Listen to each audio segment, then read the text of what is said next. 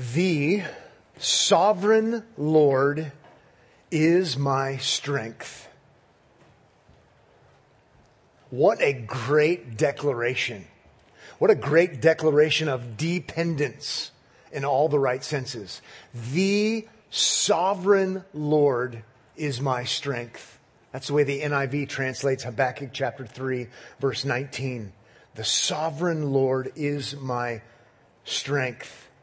The fact that there is a Lord who is Lord of Lords, that there is a sovereign who is sovereign over all other sovereigns or King of Kings is a grand, grand reality. And yet, to think that He is our strength, what a great declaration. Christians usually do love the sovereignty of God. Sadly, not all Christians do, but I think all Christians should.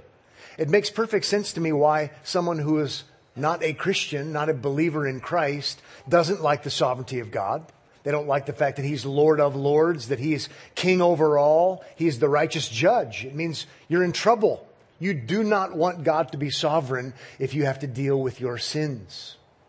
But if you have trusted in Christ and according to the mercy of God, been forgiven, the sovereign Lord is your strength. It's what gets you through the day. It's what gets you through the ups and downs. It's what helps you with your anxieties. The sovereign Lord is my strength. What an awesome declaration.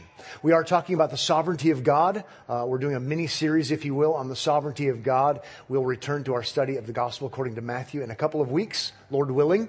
Uh, I wasn't sure I was going to preach on the sovereignty of God today uh, because only God is sovereign. So I've been planning to preach on the sovereignty of God today. And once I started preaching the first hour, I thought, I'm doing it. God is sovereignly having me do this. Uh, and so I plan to do the same sermon next hour, but I'll have to say, if the Lord wills, uh, you see where I'm going with all of this. Next week, I think we'll finish up this series on the sovereignty of God. Um, and so hopefully we'll have that opportunity. But last week, what we did was we did what I called a 30,000 foot flyover of the Bible, looking at text after text after text after text. And I won't go on, but I could about the sovereignty of God, beginning in Genesis, that He is the King. So if you need a synonym for sovereign, He is the King. There are many kings, but he is the king. He is the sovereign.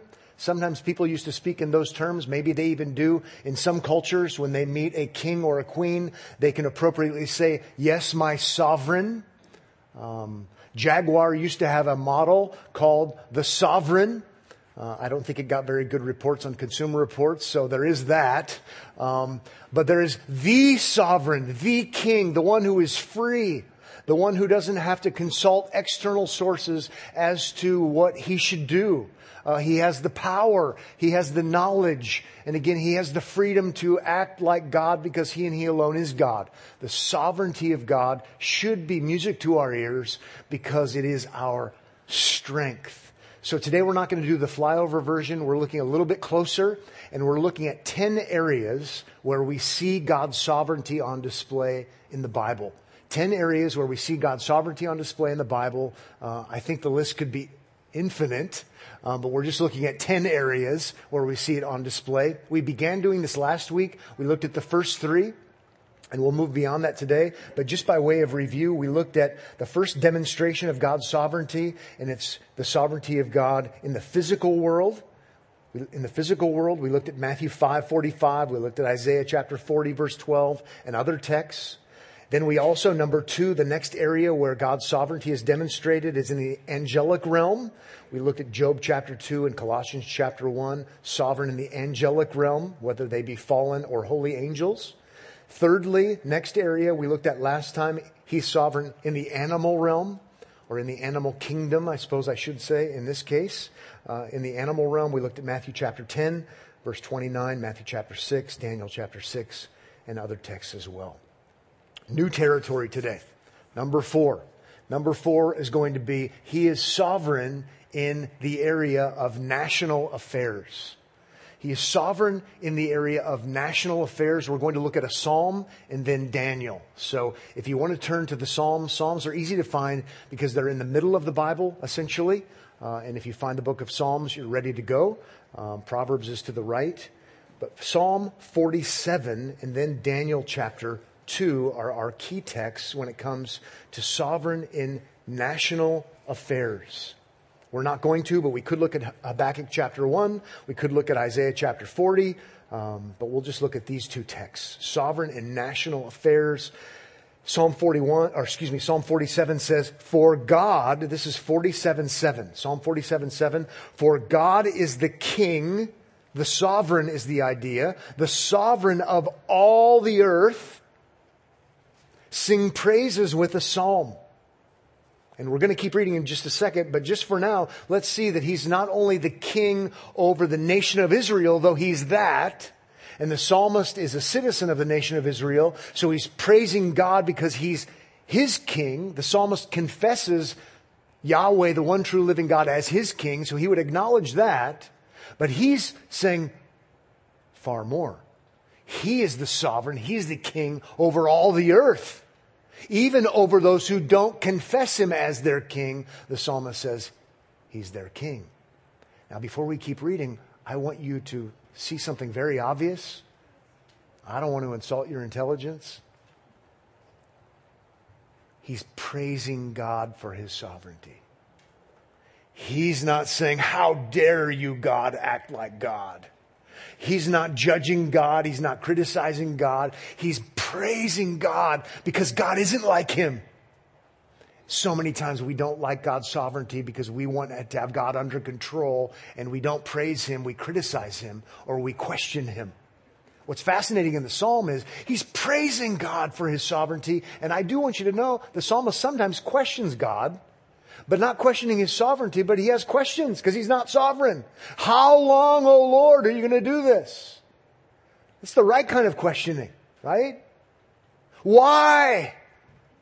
It's the right kind of questioning because he's acknowledging someone is greater and different than him. He's, he's sovereign. It's okay to ask questions. But it's different than questioning God as in sitting in judgment over God. We don't know exactly how it all works. We don't know exactly why God is doing what he's doing at different times. The psalmist asks questions, but the psalmist praises God because he's sovereign. Now let's keep reading if you would. It says in verse 8, God reigns. That's another sovereignty kind of designation. That's what kings do. God reigns over the nations. God sits on his holy throne. Not only does he reign over Israel, and, and it looks like he's reigning over Israel, at least by their profession, maybe not always by their actions, if you want to read their history, but, but they would say, Yahweh is our God. He's the one true God. He is our King. Praise be to him. But the psalmist uh, goes beyond that. He's also the one who reigns over the nations which is fascinating because it might not look like it when you look with the naked eye. In fact, it wouldn't look like he reigns over the nations. But the psalmist isn't an atheist. The psalmist understands the sovereignty of God to the degree that he knows, even if it doesn't look like it at the time, he reigns over the nations, even those who would not acknowledge his sovereignty. His throne. He sits on his holy throne. Many thrones on earth at different times and in different places, different rulers and those in authority. But our God, the psalmist says, is different. His throne is holy. It's different. It's distinct. We would see elsewhere, as we've seen, it's in the heavens. It's above all of them. It's good. It's great stuff to think about even God being sovereign over the nations, even if they don't acknowledge him as such. Psalm chapter 2 would talk about this very sort of thing, and God won't be mocked by it. Now, the one you've been waiting for, Daniel chapter 2, it's the go to text when it comes to God being sovereign over the nations. And as you find Daniel 2, we're going to rudely interrupt the con- context. Um, sorry, we're going to do it time and time again. I think you earn the right to preach topical sermons um, in this sense. You look at the context, you study the context, you understand. And now that you understand, we're not just proof texting. We're not just finding Bible verses that seem to fit our agenda. Uh, but I do want you to know this. In Daniel chapter 2, Daniel also is praising God, not questioning God in a I'm judging you sense. Daniel is acknowledging the grandeur and greatness of God as he says these things. Daniel 2, verse 21. He, God, Daniel says, changes times and seasons. He removes kings and sets up kings. And we'll stop there for our purposes right now.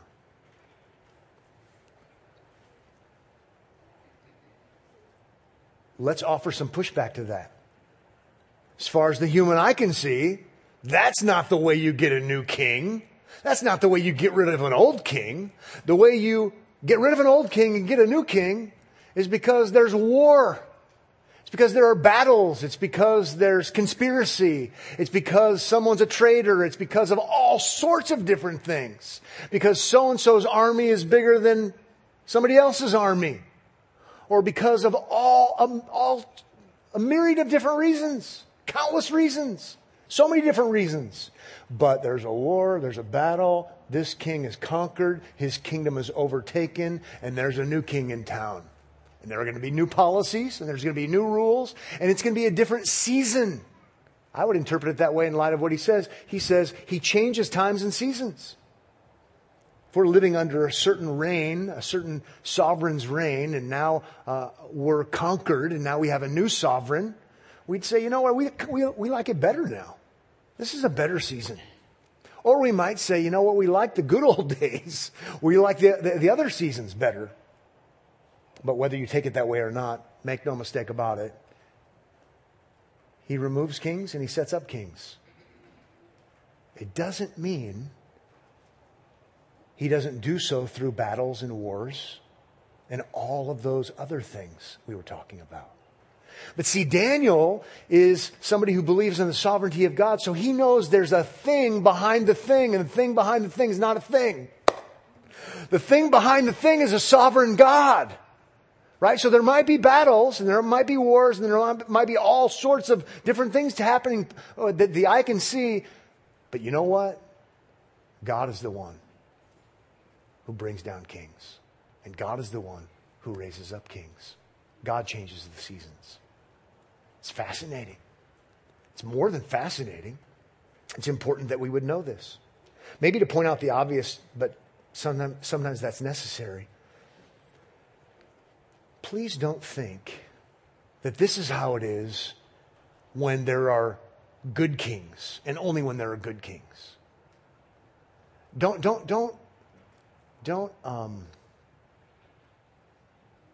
don't do that. Nebuchadnezzar is the king in view here. And then think about all the other kings. It's not like, oh, you know what? Here's what God did. He took the bad king and got rid of him, and now we have a good king. Sometimes it's that way. But sometimes it's the other way. Read the Old Testament's history, the history of Israel. Read the history of the nations. Sometimes God uses the really bad king to bring the discipline, to bring judgment. God works in mysterious ways. The point is all is this. God's the one who's behind it. The thing behind the thing is not a thing. But there is a thing behind the thing that's not a thing. We see things happening on a certain level, but you have to know that God is sovereign and God is orchestrating. And it's not just left to random chance, chance or bad luck. What might this have to do with us? The sovereign God is in charge, orchestrating in control. Doesn't mean he doesn't hold people morally accountable like Nebuchadnezzar. They're morally accountable for their actions, good or bad. But God is sovereign. And this is why Christians now, for years and years and years and years and years and years and years, have gone to a text like this. It's the classic text to say,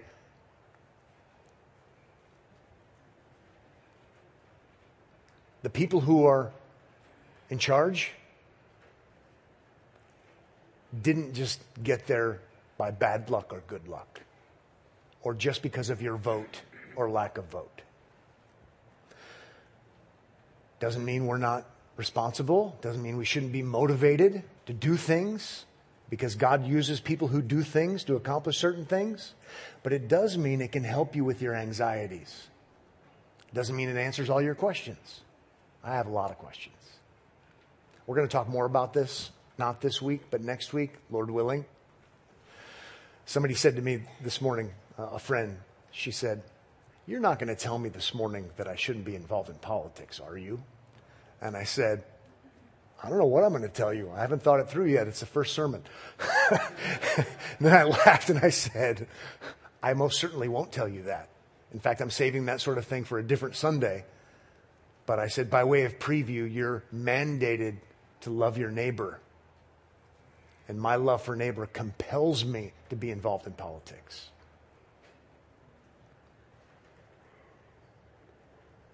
But we'll talk about that at a different time. Okay? God uses means, but there is a God who's behind all of the outcomes. And sometimes it's to discipline his people. Sometimes it's to bless his people. Sometimes it's to bring judgment. We don't always know. But make no mistake about it. I might lose sleep, to be honest, over such matters. But I'm not going to lose as much sleep as I could otherwise. because there is a sovereign God and He's the one who changes the seasons. And He's the one who raises them up and He's the one who brings them down. I might not know why. I might not know where it's going in the short run, but I know where it's going in the long run. And until the King of Kings and Lord of Lords returns, it's going to be a mixed bag.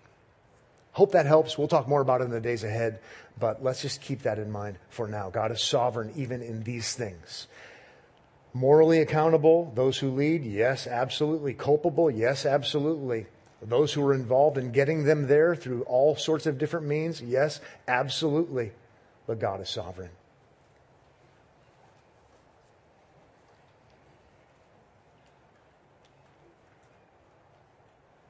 I want to say more about it, but let's go to number five. Let's do the next one, the next area. Um, we're going to get, by the way, we're going to get to nine of, eight and a half of these. We'll start number nine, okay? Because that's how far we got in the first hour, and the first hour is sovereign. Lowercase s. Okay, whatever happens in first hour is what we try to do in all the hours. So because that happened there, I'll do my best to get us through uh, starting point number nine today, the areas of God's sovereignty. Let's go to number five. He's sovereign in human affairs. He's sovereign in human affairs. I'm going to reference James chapter 4 verse 15 and also Proverbs 16 verse 9. Sovereign in human affairs. Just to get you ramped up for James chapter 4, the context is we have many plans and we want to do this and we want to do that and we think about tomorrow and we think about next week and we think about next year. You might think about when you're going to retire. If you're able to retire, you might think about about seeking further education. You might want to get married. You might want to stay single. You might want to have children. You might want to live long enough to see your grandchildren. All the list, all the things we plan. Because God made us lowercase s, sovereigns, because we're made in His image. So we plan, we purpose. Okay? And James chapter 4 says, familiar words, verse 15, instead you ought to say, if the Lord wills, we will live and do this or that. What is that? It's an acknowledgement of a sovereign who's more sovereign than you are, an ultimate sovereign. We make plans. If the Lord wills, we'll live and do certain things. It's a good acknowledgement. Um, I'm not a legalist about this. Um, maybe you would like me to be, but I'm not going to scold you if you say, here's what I'm going to do today. And if you don't say, Lord willing, um, but I would encourage you as a Christian pastor speaking to Christians, it should reflect our hearts. Lord willing, this will happen. Um, someone said to me last week, uh, a friend said, You know what we're going to do right now is after one of the services, we are going to go to this restaurant and we most certainly, and nothing's going to stop us, we're going to eat our lunch there today. Like wisecrack. right? The point was, he knew where I was going in all this. He's not sovereign. God and God alone is sovereign. We do make plans. But at the end of the day, God is sovereign. Now, Proverbs 16 is also helpful. We're going to look, look, at Proverbs 16 for a couple of these, so it's, it's worth your money, if you will. Proverbs 16 9 says, and I have a question for you, so I hope you're going to pay close attention. Proverbs 16 9. The heart of man plans his way. Let's stop there momentarily. The heart of man plans his way. Is that a good idea? I think that's a good idea. The Proverbs would commend you for planning. The Proverbs would scold you for not planning. It's good to save your money because you might need money tomorrow, right? It's that idea. So there's, there's wisdom involved in planning. Planning is commended. He's not scolding people for planning. But then we keep reading and it says after the comma, but the Lord establishes his steps. Hmm. But our planning is limited because we're not all knowing, all powerful. We're not sovereign. So we make plans, plans are good, but there is this Lord willing kind of attitude because there's really only one ultimate sovereign, and we should acknowledge the one and only sovereign as we think about what's going to happen in the future. Lord willing, it'll happen. Lord willing, it'll happen.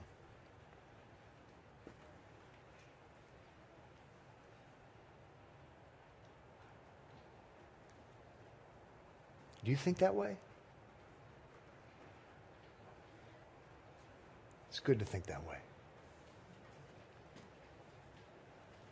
Who's expecting to get in a radical car accident on their way somewhere? Nobody, unless they planned it. Lord willing, this is what we'll do. It's really healthy to at least think in these terms. Lord willing, this is what will happen. Acknowledging the sovereignty of God. It's worshipful. It brings perspective. It's humbling. This is what we'll do. Okay, let's move on. Let's move on to number six, a sixth area where we see God's sovereignty displayed, and that would be in coincidental, I'm putting that in quotes, in coincidental happenings. In coincidental happenings. If you're still in Proverbs 16, we'll just go ahead and see it there. We could look at Jonah chapter 1, but we won't for this morning's sake. Proverbs 16:33, the lot is cast into the lap, but its every decision is from the Lord.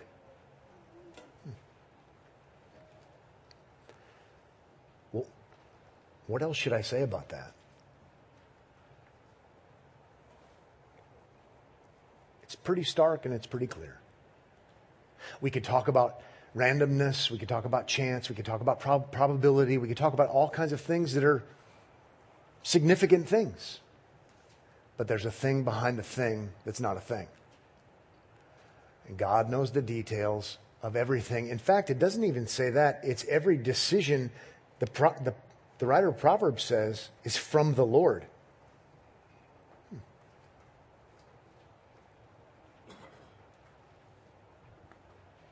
That's the kind of thing that makes my mind spin and pause and ponder. Maybe it causes your mind to do the same. Good luck with that. See what I did there? Some of you did, some of you didn't. My son said to me yesterday, Dad, how do you come up with these things? Is it just like being a dad or something? I said, I think it's just like being a dad or something. Okay, let's move to number seven. Number seven, another area where God's sovereignty is displayed is in his amazing care for his children. His amazing care for his children. And we're going to look at Romans 8 for this. And we'll be in Romans 8 a couple of different times this morning, so it would be a good text to go to. As you're finding Romans 8, I'll confess to you, it really bothers me when Christians don't believe in the sovereignty of God. It really bothers me because I think the Bible teaches he's sovereign. Um, it really bothers me because maybe I'm just sinful and I like to be right, and so I want to argue about it. It really bothers me because if God is sovereign, He is the king who's in charge and has a decree and is free to act however He wants. I think everybody should believe that because He's worthy of our praise and acknowledgement because He's worthy of our praise and acknowledgement if He's that kind of God. But where I'm going right now is it really bothers me that people don't believe in God's sovereignty because it is so helpful and so stabilizing and so anxiety helping when it comes to maneuvering all of the complexities and difficulties of life.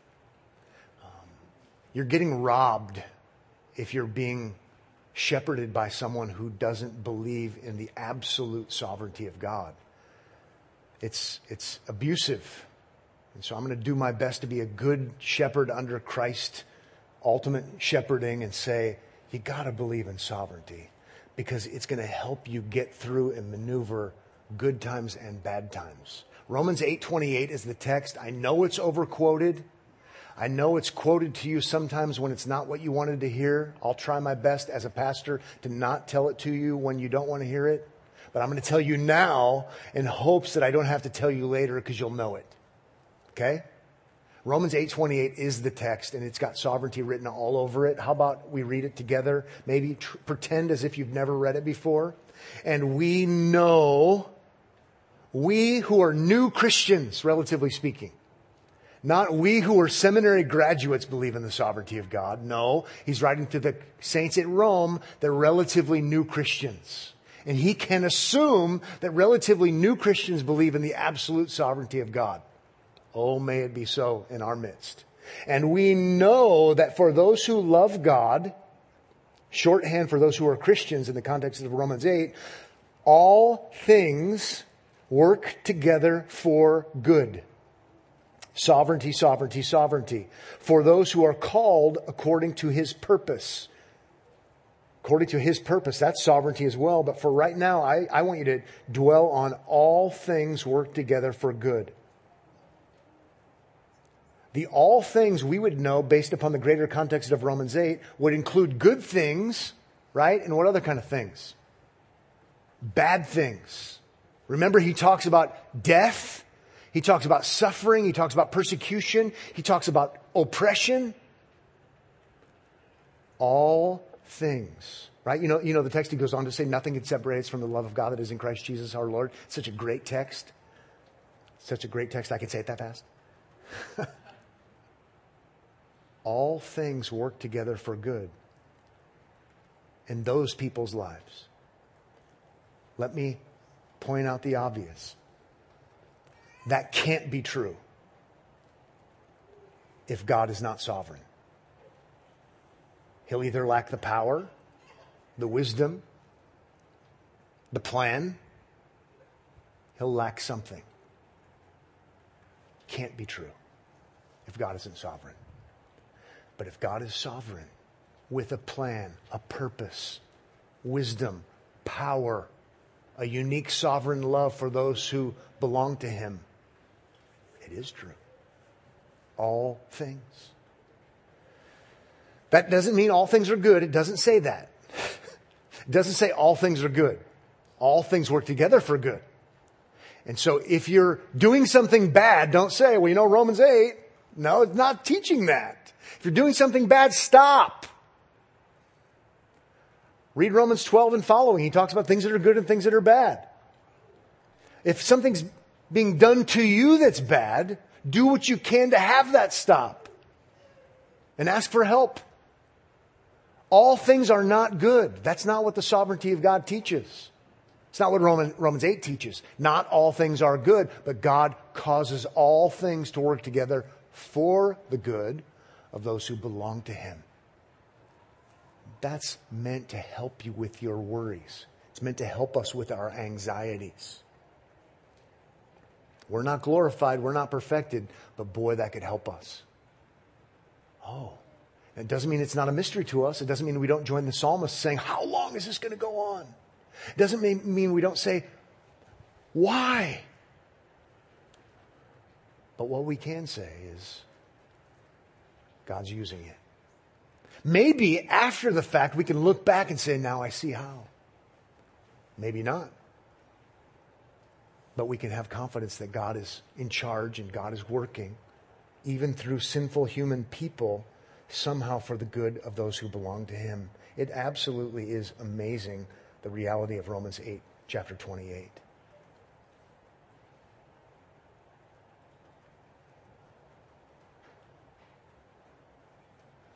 I'm super hesitant to quote it to people just because when people are hurting, sometimes they probably don't need a sermon. So I figure out different ways of saying it. But I'm definitely saying it. Okay, let's move on to number eight on our list of ways that we see God being sovereign, demonstrations of sovereignty, and that is number eight in sinful human acts.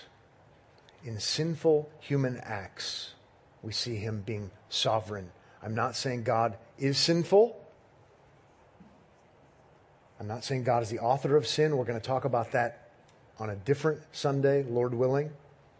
But I am saying he is sovereign in sinful human acts. Genesis chapter 45, Genesis 50, and then Acts 2, and then Acts 4. So if you want to find Genesis 45, we'll see this on display.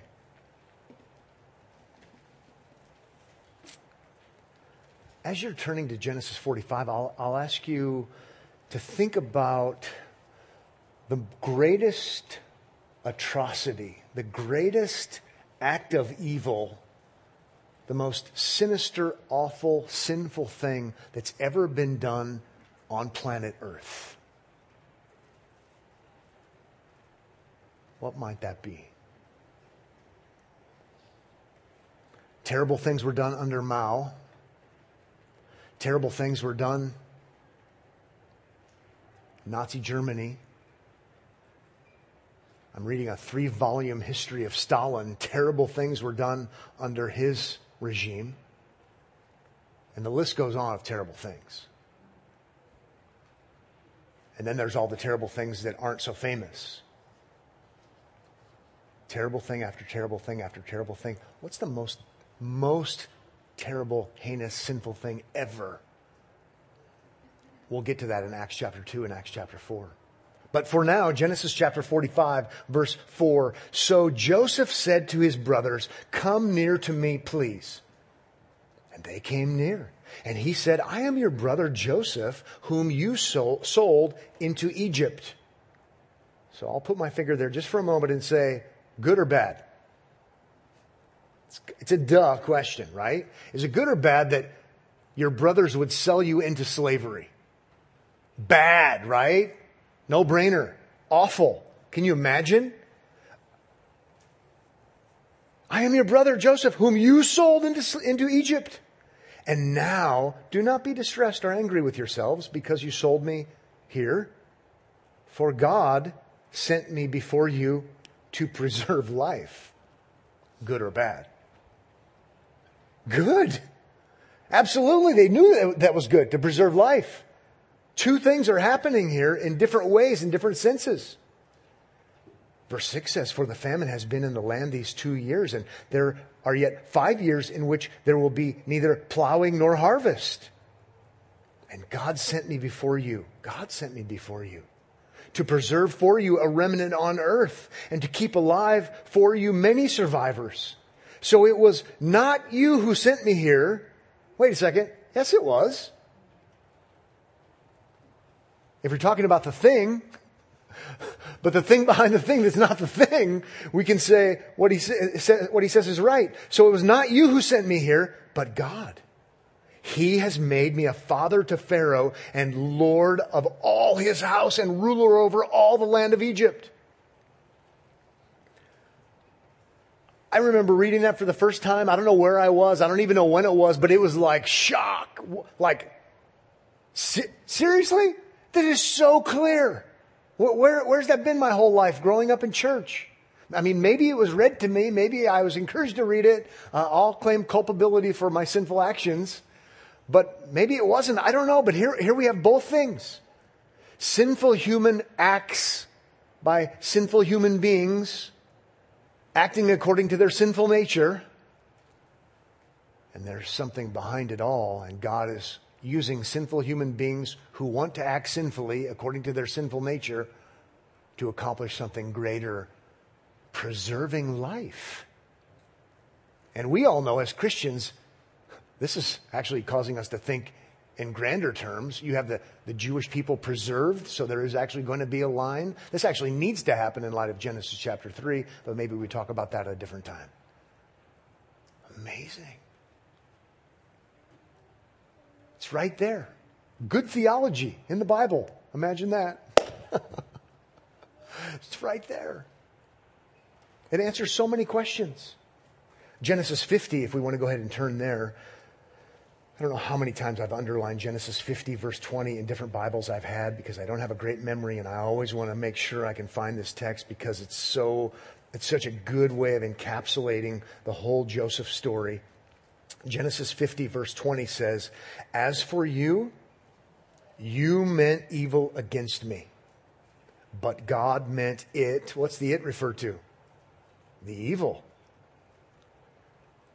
God meant it for good to bring it about that many people should be kept alive as they are today. Great stuff. Worst act ever in human history, the most sinful act ever in human history. Acts chapter 2, verse 23, Acts chapter 4, verse 27. And notice how it happens. Acts 2.23. This Jesus delivered up according to the definite plan, delivered up, not in a good sense, crucified, to be crucified. This is Acts 2.23. This Jesus delivered up according to the definite plan, that's sovereignty talk, and foreknowledge of God, sovereignty talk, you crucified and killed by the hands of lawless men. Then we're going to go to Acts chapter 4, but for now, notice plan, purposed of God, sinful agents caring about evil actions, the most evil action ever, to crucify the Lord of glory, the one who came here and did everything right, who proved again and again and again, as we're seeing in our study of Matthew's gospel account, to be the one who should be worshiped. Instead, they crucify him. There is nothing grander when it comes to heinousness or evil or sin, according to the definite plan and purpose of God lest you think that Peter goes on to say, sovereignty of God, so you know what? You guys actually did the right thing. No. They're culpable. They're responsible for their evil actions. And so he calls them to do what? He calls them to repent and to trust in Christ, the very one who they wanted crucified. Fascinating, these things we find in the Bible. Fascinating. And then in chapter 4, if chapter 2 isn't enough, chapter 4 says in verse 27 For truly in this city there were gathered together against your holy servant Jesus, whom you anointed, both Herod and Pontius Pilate, along with the Gentiles and the peoples of Israel, to do whatever your hand and your plan, oh, there we go again had predestined to take place. Wow.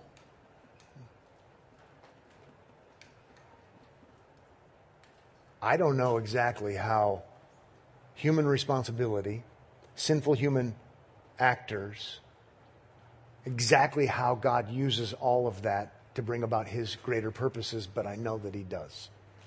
I've read hundreds and hundreds and hundreds of hundreds and hundreds of pages about it. And I know it well enough based upon our texts and anything and everything I've read to say both things are true. There is a sovereign God behind all of these sinful people doing what they want to do, which is sinful, and He uses it for the good of His people. Okay, we need to look at one more of these, at least begin one more of these. And that's number nine. Another area where we see God's sovereignty is his sovereignty in salvation.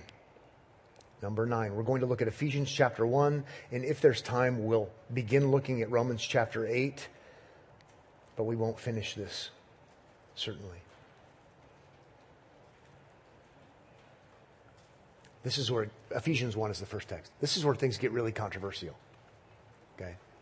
This is where Pastor Mike Holloway, Pastor Mike Holloway is our, our elder statesman um, staff person. He's been around a long time. He's got a lot of wisdom. Uh, when church services start getting full, he says, Pat, you probably should preach on the sovereignty of God. or he'll say, Pat, you probably should preach on predestination and election. We need seats in the auditorium. and we laugh, and he laughs, and you laugh, but it's really kind of sick. But the reality is, say the P word, predestination, and people run for the doors, if not literally, figuratively. And it ought not be that way. Um,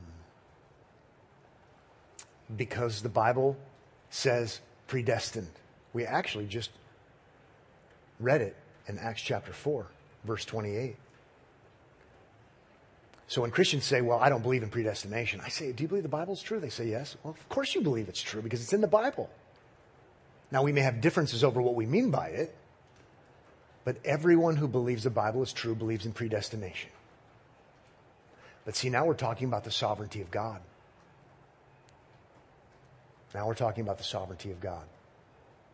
In Ephesians chapter 1, verse 11, just to get us started for next time, if you will, it says in verse 11, In Him, in Christ, we have obtained an inheritance. Now that's already talking about sovereignty. If we read it in, in light of the other text of scripture. In him we have, in Jesus, in Christ we have, in him we have uh, obtained an inheritance. Sovereignty because we, we can't get an inheritance apart from him. We can't inherit eternal life apart from him. We can't inherit eternal life if we're united to Buddha by faith, or if we're united to someone else by faith, or if we're alone by our good works, by faith in ourselves. In him we have an, an inheritance. That already speaks of sovereignty. God didn't say, well, let's find out what the third service at Omaha Bible Church on Sunday would like to do when it comes to um, different ways of salvation. Uh, should it be through many roads lead to heaven? Um, should it be through my son plus other ways? Or should it be exclusively and only through my one and only son? He didn't say, wonder what the third service at OBC is going to say. He didn't consult anybody. He's sovereign. He's free. And he has chosen to love the world in a particular way. In him, we have an inheritance. That already speaks of sovereignty. And I'll admit to you, I'm reading that in light of all of Ephesians, in light of all the Old Testament, in light of all the New Testament. But it's in him and only in him. Acts chapter 4. Sovereign. It's how he chose to do it. He's free to do it. It makes us uncomfortable because I like me some sovereignty. I kind of wanted to have a vote because I might do things differently. I like to say to people, if you want to do it differently, once you create your own planet and you create your own rules, then you'll have the freedom to do that. But that sounds like Mormonism, and I wouldn't encourage anyone to be a Mormon. I digress. In him we have obtained an inheritance having been predestined according to the purpose of him purpose of him that's decree talk sovereignty talk. According to the purpose of him who works all things according to the counsel of his will sovereignty talk. Everything that ever happens all things happen according to the counsel of his will. Nothing happens outside of the counsel of the sovereign's will. The inheritance is within that framework and god has chosen to predestine. That's how he does it. Paul doesn't say, how dare he do that? Actually, what he does is he falls over himself beginning at the beginning of the chapter. I think it's in verse three. Blessed be the God and Father of our Lord Jesus Christ, who has blessed us in him with every spiritual blessing in the heavenly places. And he goes on and on and on. It's awesome. He's praising God for this, not saying, how dare you? It doesn't mean he doesn't have any questions. It doesn't mean there isn't mystery involved as to how God does what he does but he praises him. And I'm going to encourage you to do the same thing, even with questions. Even with questions. To point out the obvious, again, predestined. So, destination predetermined. So there is a destination. You're going to obtain the inheritance in Christ, eternal life. And that's predetermined. For that to happen, you have to have a God who's not lowercase s sovereign, uppercase s sovereign, in control, in charge of all the factors. Last night at our house, we were trying to plan a summer vacation. I say trying. So we, we had Airbnb, you know, on all mobile devices and we're checking this place out, but you can't go here because of COVID. Already proof we're not sovereign because I can't go where I want to go. But when we do make our plan, we'll reserve the Airbnb and, and we'll put gas in the Honda and we'll get all the snacks and pack up all the, you know, you know, we do for vacation. And we'll have a destination predetermined. We won't just drive around. That might be fun, but we won't do that. At least we've never done it that way before. And we're, we're going to drive to Durango, Colorado. That was one of the options people were voting for. We predestined Durango, Colorado to be where we'll have our vacation. But I can't predestine it the way God can.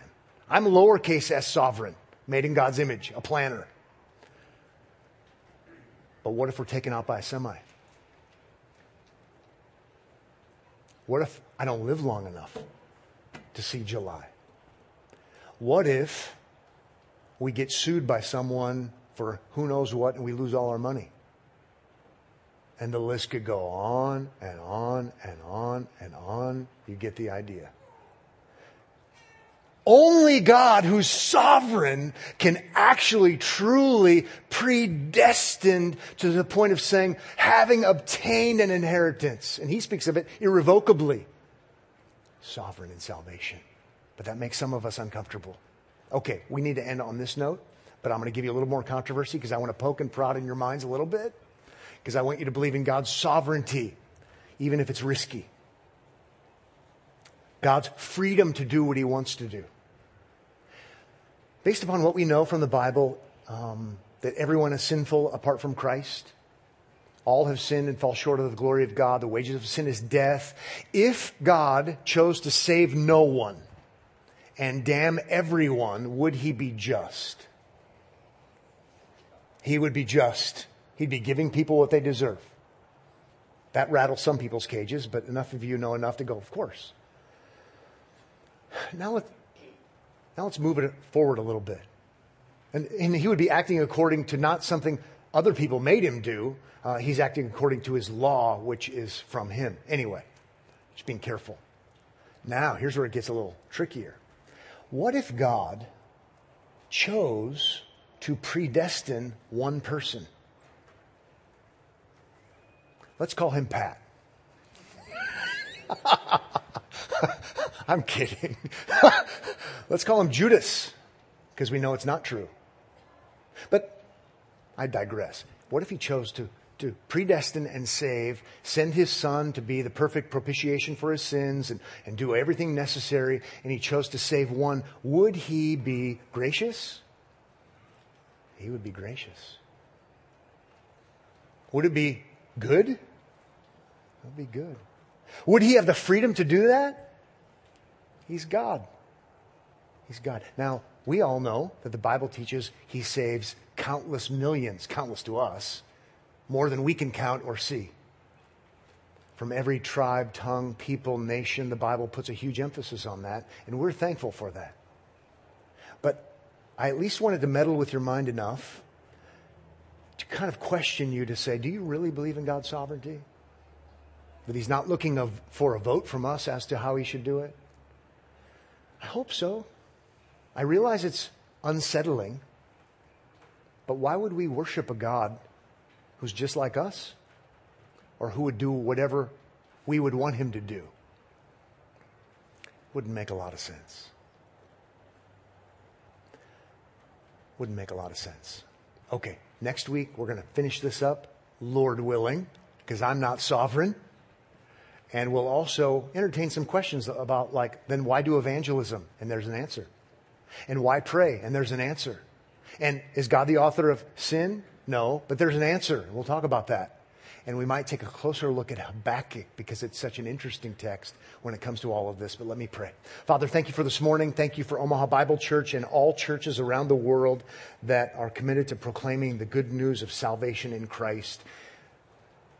We certainly need it. Thank you for the fact that you're patient with us. Thank you that you don't hold our trespasses against us in and through the Lord Jesus Christ. Encourage your people, please, today. In Jesus' name, amen.